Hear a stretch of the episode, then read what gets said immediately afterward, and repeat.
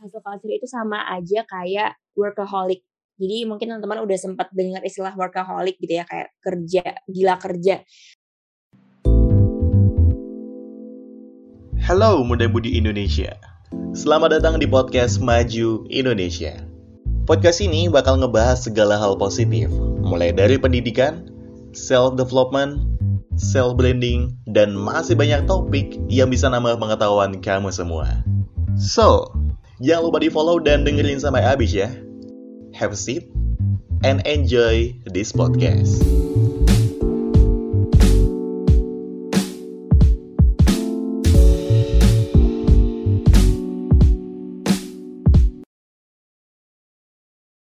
Hai teman-teman Maju Indonesia, selamat pagi, siang, sore, maupun malam, dan di mana pun kalian berada. Semoga teman-teman selalu semangat untuk menjalani harinya ya. Oke, kali ini kita kembali lagi di podcast Maju Indonesia bersama dengan aku, Sabrina Isni Hawani, dari tim host podcast Maju Indonesia. Podcast hari ini bertemakan tentang what is hustle culture and why is killing you. Dan kali ini aku ditemani oleh narasumber yang cantik dan manis loh, yaitu Kak Monika Puja Azahra. Hai Kak Monika, apa kabar nih Kak? Halo, kabar baik. Gimana kabarnya kalau kamu? Halo Kak, Alhamdulillah aku baik nih. Oh iya Kak, kesibukan apa nih Kak yang sedang Kakak jalani? Oke, kalau kesibukannya um, kebetulan aku lagi kerja sambil building community bareng teman-teman aku. Dan selain itu paling aku mengisi waktu luang dengan um, sharing-sharing bareng teman-teman mengisi webinar ataupun acara-acara seminar offline gitu sih. Hmm, baik kak, baik kak. Gimana uh, kerjanya lancar atau ada kendala gimana untuk menjalannya gitu kak? Oke, okay, sejauh ini uh, aman-aman aja sih semuanya. Kebetulan kan aku baru banget lulus kuliah sekitar tiga bulan yang lalu. Dan sejauh ini untuk penyesuaian dari masa-masa kuliah ke uh, menjalani kehidupan pekerjaan aman-aman aja dan alhamdulillah lancar semua. Alhamdulillah kalau gitu. Uh, Oke okay, kak, hari ini kita podcast dengan tema What is Hustle Culture and why is killing you ya. Jadi apa sih hasil kultur itu kak? Mungkin banyak teman-teman dari Maju Indonesia yang belum tahu tentang hal ini. Silahkan bisa dijelasin kak. Oke, jadi sebelum nanti kita bahas bareng-bareng tentang hustle culture, sebenarnya um, hustle culture ini kan emang udah banyak ya istilah ini didengar sama orang lain gitu. Apalagi ini sangat dekat banget gitu sama aktivitas kita sehari-hari di mana hustle culture ini lebih kepada kita tuh bekerja ataupun beraktivitas terus menerus dan itu tuh aktivitas yang kita lakukan tuh terlalu uh, overload yang membuat kita melakukan aktivitas itu di luar batas. Dan aktivitas yang kita lakukan ini itu udah menjadi kebiasaan dan gaya hidup kita. Dan kita tuh nganggap bahwa ya sukses itu emang harus bisa kita capai dengan adanya kerja keras gitu dan mendedikasikan diri. Padahal sebenarnya untuk menjadi sukses tuh banyak caranya, nggak harus yang kayak kerja berlebihan ataupun um, jadi workload-nya itu sangat banyak. Tapi kalau misalnya kita kerjanya cukup, tapi dengan produktif, kualitasnya baik, itu sebenarnya oke-oke aja. Jadi nggak perlu untuk sampai mengalami hustle culture ini. Ya, wah, iya benar banget sih kak uh, yang kata kakak bicarakan. Uh, kalau misalnya kita merasakan hustle culture itu, ciri-cirinya gimana ya, Kak? Jadi kalau kita ngalamin hustle culture, mungkin yang teman-teman udah pernah denger ya, mungkin ada yang udah pernah baca atau kayak pernah lihat konten tentang hustle culture. Intinya orang yang biasanya hasil mengalami hustle culture itu menempatkan pekerjaan ataupun mungkin ada yang masih kuliah gitu yang menempatkan tugas-tugas kuliah itu di atas segalanya termasuk kayak mengorbankan kehidupan sosial kita mengorbankan uh, basic needs seperti makan terus istirahat jadi hal-hal yang harusnya kita lakuin tuh malah dikorbankan gitu dengan adanya kita yang sangat gila kerja dan menempatkan pekerjaan tuh di atas segalanya terus uh, mungkin ciri-ciri yang lain juga ya kita ngerasa nggak ada waktu untuk santai maupun beristirahat. Kita ngerasa bersalah nih kalau semisal, oh kayaknya aku butuh break nih untuk uh, istirahat sebentar atau kayak kayaknya aku butuh waktu untuk main sama teman-teman aku. Kita tuh ngerasa bersalah dengan adanya hal itu gitu. Biasanya orang yang hustle culture itu ngerasa bersalah kalau mereka nggak kerja sama sekali ataupun sekedar untuk istirahat pun ngerasa bersalah gitu. Terus um, mungkin ciri-ciri yang lain juga biasanya nih ya orang-orang yang mengalami hustle culture itu kayak cenderung memasang target yang unrealistic gitu. Jadi kayak targetnya tuh tinggi banget tapi tidak disesuaikan dengan kondisi diri. Dalam artian boleh sih kita untuk punya cita-cita yang tinggi, punya goals yang tinggi, tapi kita juga harus lihat nih kondisi diri kita kira-kira mampu nggak untuk achieve target tuh. Terus kira-kira dengan adanya target itu kita jadi terbebani apa enggak gitu dan biasanya orang-orang yang mengalami hustle culture tuh nggak memikirkan sampai sejauh itu gitu untuk set target yang realistis tapi malah jatuhnya berkebalikan malah ngeset target itu yang tinggi terus ternyata ujung-ujungnya nggak bisa kita capek gitu kalau misalnya hustle culture ini sama rajin atau produktif itu uh, sama atau beda ya kak? Oke, jadi mungkin lebih kepada perbedaan hustle culture. Kira-kira hustle culture itu seperti apa ya? Apakah itu produktif atau enggak gitu ya? Kalau hustle culture ini lebih kepada uh, bukan lebih ke produktif sih, tapi hustle culture itu sama aja kayak workaholic. Jadi mungkin teman-teman udah sempat dengar istilah workaholic gitu ya, kayak kerja, gila kerja. Nah, itu bisa disamakan dengan hustle culture. Tapi kalau dari segi produktif, um, produktif ini kan banyak uh, jenisnya ya. Kalau semisal kita uh, banyak kerja atau mungkin berlebihan kerja itu belum tentu produktif. Produk kita tuh bisa dikatakan produktif kalau hal yang kita kerjakan itu selesai dengan baik, terus kita nyaman mengerjakannya, terus juga uh, berdasarkan kualitas bukan kuantitas. Sedangkan si hustle culture ini uh, tidak melulu soal produktivitas, tapi ngerasa kalau ya kerja aja apa pun A B C D E asalkan yang penting aku kerja tapi nggak melihat dari segi outputnya seperti apa terus apakah produktif atau enggak. Karena kalau produktif itu dalam artian dalam waktu kita bekerja singkat pun tapi kualitinya tuh bagus terus juga waktu yang digunakan bisa difungsikan secara maksimal itu baru bisa dikatakan kita produktif gitu. Berbeda halnya dengan uh, orang yang mengalami hasil culture yang cenderung bekerja kerja berlebihan tapi tanpa memikirkan outputnya seperti apa kayak gitu sih. Baik kak, berarti uh, hasil culture ini sama aja kayak produktif tapi dia berlebihan dan juga uh, terlalu over ya kak ya. Uh, lalu un untuk dampaknya dari hasil culture ini untuk kesehatan tuh baik fisik maupun mental tuh apa ya kak? Oke, kalau dari segi dampaknya ya, sebenarnya banyak banget sih dampaknya nggak cuman kayak fisik dan juga mentally. Cuman aku di sini mungkin bahas yang dari segi fisik dan mental dulu kali ya. Kalau dari segi fisik tentunya kita pasti capek dong karena bekerja berlebihan, uh, tanpa ada istirahat, terus tidak memikirkan basic needs kayak tadi mungkin makan atau tidur atau istirahat. Itu otomatis badan kita bakal kelelahan. Kalau kita kelelahan otomatis fungsi tubuh itu tidak bisa berjalan dengan normal. Entah itu nanti ada yang mah mungkin karena um, terlalu bekerja secara dalam jangka waktu yang panjang tapi tanpa memikirkan basic needs seperti makan atau mungkin um, dampak fisik yang lain ada yang pusing atau bahkan capek. Kadang kan kalau kita dalam kondisi yang nggak fit itu kan semua penyakit fisik bisa terjadi apa aja ya, entah itu ada yang mah atau ada yang pusing atau ada yang mengalami gejala-gejala fisik yang lain. Jadi semua itu intinya bergantung pada uh, kondisi tubuh kita apakah fit atau enggak. Nah, kalau misalnya kita cenderung hustle culture itu kan pasti bekerja berlebihan di mana badan kita jadi nggak bisa siap nih untuk nerima kerjaan yang mungkin menumpuk atau kerja terlalu lama sehingga badannya tuh gampang capek terus jadi nggak bisa istirahat dan lain-lain gitu. Terus kalau dari segi mental, um, orang yang mengalami hustle culture itu otomatis akan mengalami uh, emosi yang nggak stabil. Kenapa nggak stabil?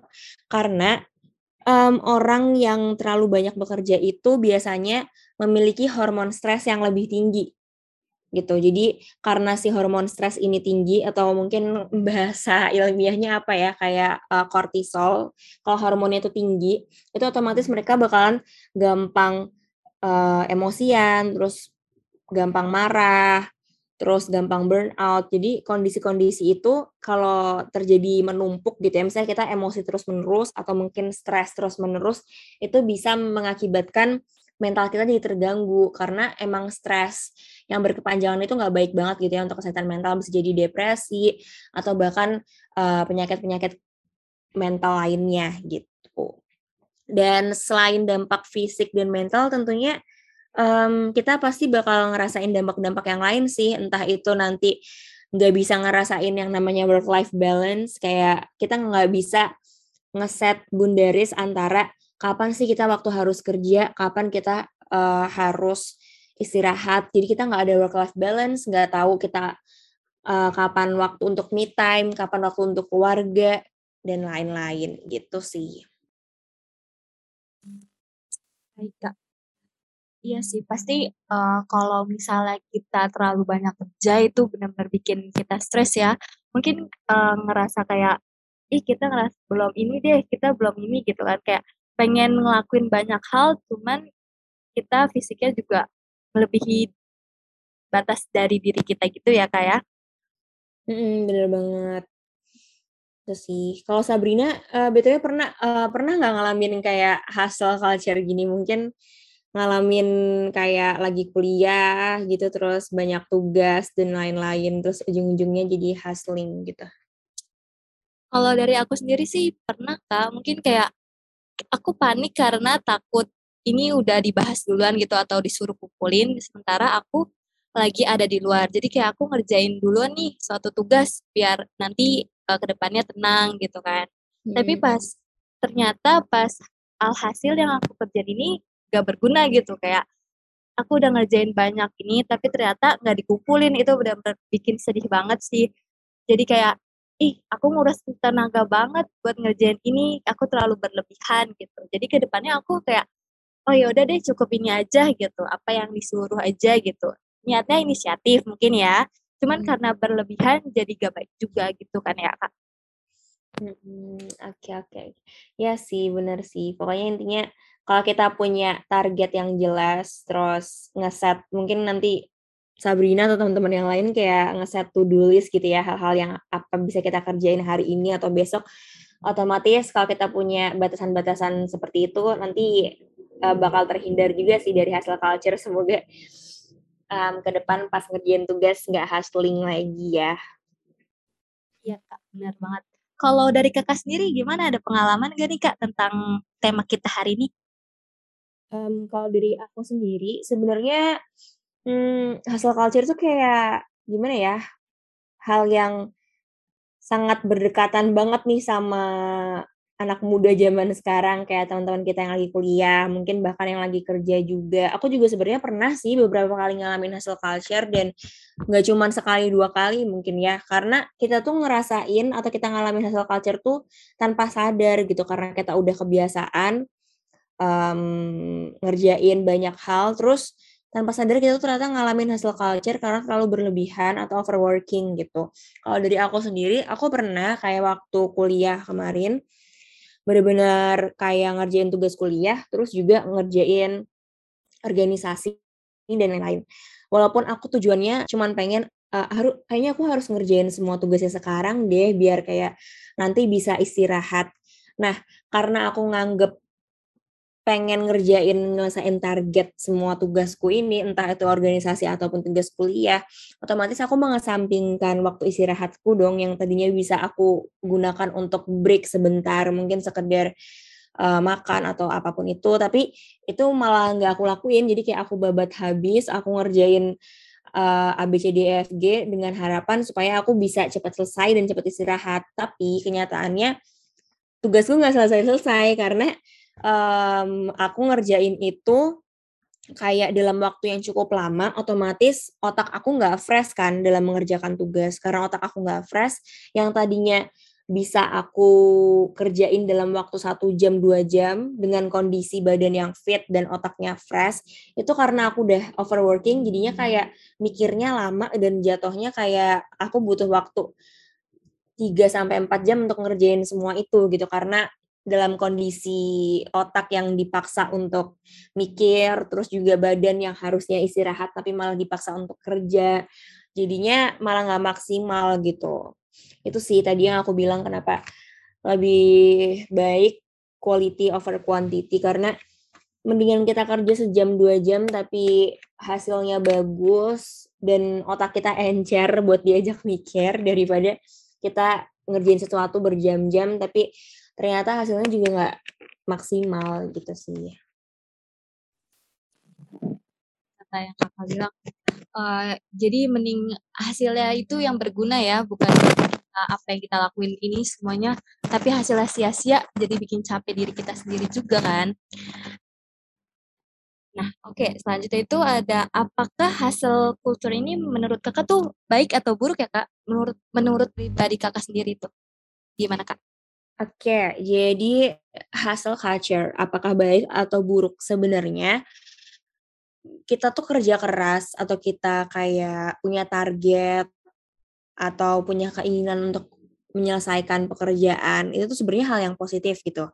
Tapi di sini salahnya adalah kalau berlebihan dan sampai kita nggak istirahat itu yang uh, menjadi masalah. Kalau di sini kan hasil culture itu sebenarnya kita tuh berusaha untuk produktif, berusaha untuk kerja keras, tapi terlalu berlebihan dan jatuhnya kita malah jadi nggak istirahat dan mengesampingkan basic needs tadi yang aku bilang. Nah itu baru hal yang Eh, nggak uh, baik gitu karena kenapa kalau misalnya kita kerja terus menerus tanpa memikirkan hal-hal yang lain di luar kerjaan kita otomatis kan kita jadi um, ada pikiran harus ngerjain sampai selesai. Terus nanti makannya ditunda istirahatnya ditunda.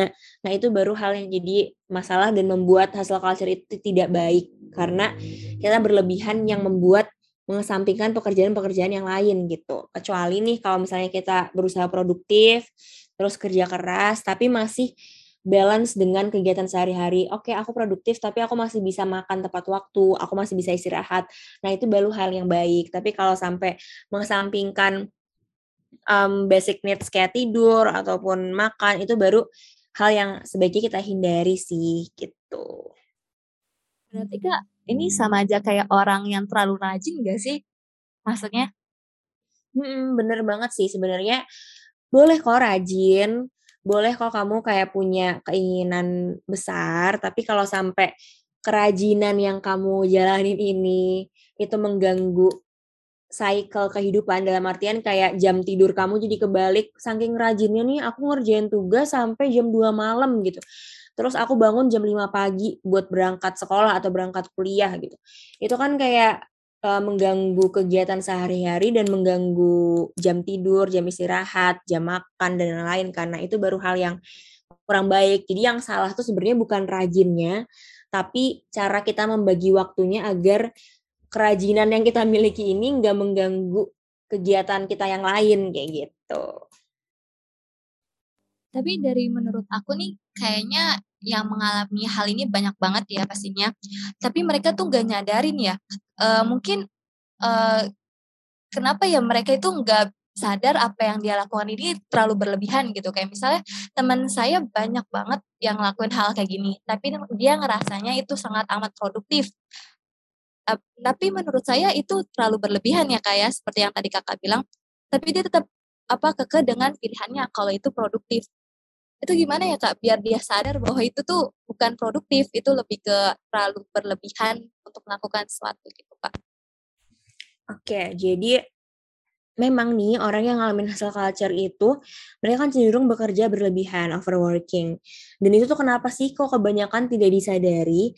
Karena itu udah jadi kebiasaan gitu. Kita udah sekalinya ngelakuin kayak hasil culture ngalamin hal itu ke depan ke depan tuh kayak istilahnya menjadi kebiasaan kita. Jadi istilahnya itu tubuh kita yang harusnya uh, mengenali respon negatif kalau kita kebanyakan kerja itu malah jadi terabaikan. Misalnya nih ya tubuh nih, kalau misal uh, kita overworking, itu kan harusnya kalau overworking tubuh kan pasti bakalan dapat respon negatif. Eh aku butuh istirahat nih, aku udah capek nih. Nah karena kita udah kebiasaan uh, dengan adanya kondisi dan situasi yang seperti itu, itu tubuh kita bakalan menolak sinyal respon negatif itu. Jadinya karena udah terus menerus kita mengalami hal yang sama, jadi mau tubuh secapek apa pun kita kayak cuek aja karena kita udah tertanam dari diri kita kalau ya ini yang aku jalanin sehari-hari gitu. Terus untuk cara ngatasinnya atau ngehindarinnya gitu ya. Yang pertama, kita harus aware dan bisa set boundaries. Dalam artian, semisal nih kita udah ngerasa terlalu lama kerjanya, kita harus sadar. Kita harus tahu batasan diri kita. Oh, kita harus istirahat nih. Oh, kita harus makan nih. Karena batasan orang beda-beda ya. Jadi kayak tergantung kalau semisal teman kamu kuat belajar dua jam, terus kamu kuatnya satu jam, it's okay karena setiap orang pasti punya ada batasan tersendiri gitu ya untuk dirinya gitu. Terus yang kedua, kita bisa set to-do list dalam artian tujuannya kalau kita nge-set to-do list, oh hari ini aku bisa ngerjain A, B, C, D. Kalau kayak gitu, aku jadi tahu nih, aku hari ini kapasitasnya sejauh apa. Dan to-do list ini juga bisa berguna kita untuk uh, mengatur jadwal supaya jadwal kita tuh nggak numpuk di satu hari yang sama gitu. Jadi dengan adanya perencanaan to-do list ini, kita bisa lebih produktif nih. Oh hari ini ngerjain ini, besok ngerjain ini gitu. Jadi kita tahu kapasitas diri kita tuh sejauh apa. Terus yang ketiga, pastinya set target yang sesuai. Dalam artian, tadi yang sebelumnya aku sharing juga, kalau orang yang mengalami hasil culture itu biasanya punya target yang unrealistic. Jadi mereka cuman berpacu pada ambisi diri aja, tapi targetnya tuh nggak realistis gitu. Mereka nggak bisa mempertimbangkan kondisi dirinya sejauh apa, terus dirinya mampu atau enggak. Jadi daripada kita nggak jelas punya target yang tinggi tapi nggak bisa tercapai, mendingan kita set target yang sesuai. Lebih baik kita tuh punya langkah kecil yang bisa terukur dan bisa mudah kita jalanin daripada kita punya langkah yang besar tapi untuk dicapai itu kayak susah banget gitu. Terus mungkin cara yang lain juga um, stop untuk bandingin diri kita sama orang lain sih. Walaupun jujur sampai sekarang pun aku juga masih mengalami itu karena um, kita sering ngelihat sosial media juga, terus juga sering ngelihat pencapaian orang lain gitu ya. Jadi kadang tuh pasti masih banyak orang yang ngalamin kayak membandingkan diri kita dengan orang lain gitu. Kenapa hal itu harus dihindarin? Karena ya setiap orang punya kemampuan yang beda-beda, terus setiap orang juga punya latar belakang yang berbeda, jadi kita nggak perlu bandingin sama orang lain, dan pasti punya waktunya masing-masing gitu untuk mencapai apa yang kita inginin. Mungkin ada yang bisa mencapai target dalam waktu singkat, ada yang dalam waktu yang lama, kalau misalnya kita terus membandingin diri kita sama orang lain otomatis kita kayak terpacu untuk oke okay, aku harus kerja oke okay, aku harus ini aku harus itu. Jadinya malah ngalamin hasil culture lagi kayak gitu kalau kita ngebandingin. Dan kalau bisa kita bisa ngalihin aktivitas kita buat ngeluangin untuk ngejalanin hobi sih. Mungkin karena daripada kita terus-terusan uh, kayak kerja terus-menerus tapi hasilnya kurang maksimal mendingan kita balance aja hidupnya ya kalau weekdays mungkin waktunya ngerjain tugas nanti weekend bisa main atau bisa doing hobbies jadi kayak balance aja supaya kita juga jadi enak gitu antara pikiran dan badan nggak yang capek semua setiap hari gitu. Iya nih kak, bener banget apa yang kakak bilang. Jadi intinya setiap orang itu punya proses masing-masing ya kak ya. Iya bener banget. Nah, oke, okay. uh, eh, selanjutnya itu ada kebanyakan hustle culture itu kan penyebabnya karena kita merasa FOMO ya, Kak. Nah, bagaimana cara kita tidak FOMO apalagi di tengah arus media sosial yang semakin mudah diakses ini, Kak? Oke, okay. uh, eh, ini sebenarnya emang berkaitan banget sih. Jadi tadi seperti yang udah aku bilang juga, kita kan sering banget nih main sosial media gitu, apalagi juga kemarin kita dua tahun pandemi walaupun sekarang udah mulai jalan normal lagi ya tapi kebanyakan kita masih komunikasi sama teman-teman di sosial media. Terus lewat sosial media itu kita bisa ngelihat pencapaian orang-orang lain gitu karena emang perlu diketahui juga orang tuh pasti nge-share informasi atau nge-share uh, story ataupun nge-share status itu kan pasti hal-hal yang baik gitu ya kayak hal-hal positif yang ada di dalam dirinya. Dan kita tuh nggak tahu di balik itu tuh orang itu mengalami perjuangan yang sangat besar gitu. Jadi kadang dengan adanya sosial media tuh kita jadi um, ikut-ikutan orang lain oh dia aja bisa meraih ini itu. Terus oh dia ternyata udah berhasil keterima kerja di sini. Ternyata dia dapat prestasi ini gitu. Itu ngebuat kita jadi terpantik gitu kayak terpacu untuk oh kayaknya aku harus bisa nih kayak dia juga. Oke okay, aku harus uh, belajar lebih keras. Ah oke okay, aku harus ini ah aku harus itu ah. Jadi dengan adanya sosial media tuh kita justru jadi kayak FOMO. FOMO dalam artian fear of missing out tuh karena ngelihat pencapaian orang lain kita jadi FOMO. Terus kita jadi ikut-ikutan kerja yang benar-benar kayak workaholic banget. Dan tanpa sadar kita mengalami hasil culture gitu. Karena emang uh, um, itu istilahnya kayak kayak efek bola salju gitu ya. Jadi kayak yang orang nge-share sesuatu di sosmed terus kita nggak mau ketinggalan kita FOMO dengan adanya pencapaian orang lain terus ujung-ujungnya kita berusaha untuk meraih prestasi kita berusaha untuk menunjukkan kesibukan kita terus ya udah kita juga ikutan update di sosmed juga gitu dengan harapan dapat atensi dari lingkungan kita gitu. Jadi um, itu tuh kayak cycle yang nggak terputus gitu. Jadi orang update status terus kita terpantik untuk um, update status juga dengan kesibukan kita. Terus ujung-ujungnya kita mendapatkan atensi dari orang lain. Terus nanti gitu aja terus sampai kayak kita dapat kepuasan tersendiri walaupun kita nggak tahu apa yang kita kejar gitu. Dari adanya um, pencapaian orang lain yang mereka share di sosial media dan ujung-ujungnya kita cuma dapat FOMO-nya aja gitu. Iya benar banget. Pokoknya intinya kita uh, harus pada diri kita sendiri ya. Kita nggak boleh apa gak boleh samakan diri kita sama orang lain karena orang-orang juga punya proses masing-masing kita juga punya proses masing-masing ya kan kak iya betul banget. Pasti ada waktunya masing-masing kok. Oke kak. Terima kasih atas penjelasannya. Bagus banget loh kak penjelasannya untuk pemaparan tema kali ini. Dan ini benar-benar bermanfaat banget buat kita nih apalagi yang belum tahu kalau misalnya hasil kultur itu berlebihan dalam bekerja ya. Begitu nggak baik banget loh teman-teman. Jadi kita harus sesuaikan diri kita, kemampuan kita sama apa yang kita lakuin gitu. Jangan terlalu berlebihan itu nggak baik juga ya kan kayak Bener banget. Jadi intinya kayak ya setiap orang punya masanya masing-masing deh. Benar nih. Semoga teman-teman Maju Indonesia bisa mengambil manfaat dan pengetahuan dari podcast kali ini ya. Oke, cukup sekian dari kami. Sampai jumpa sampai jumpa teman-teman Maju Indonesia. Bye.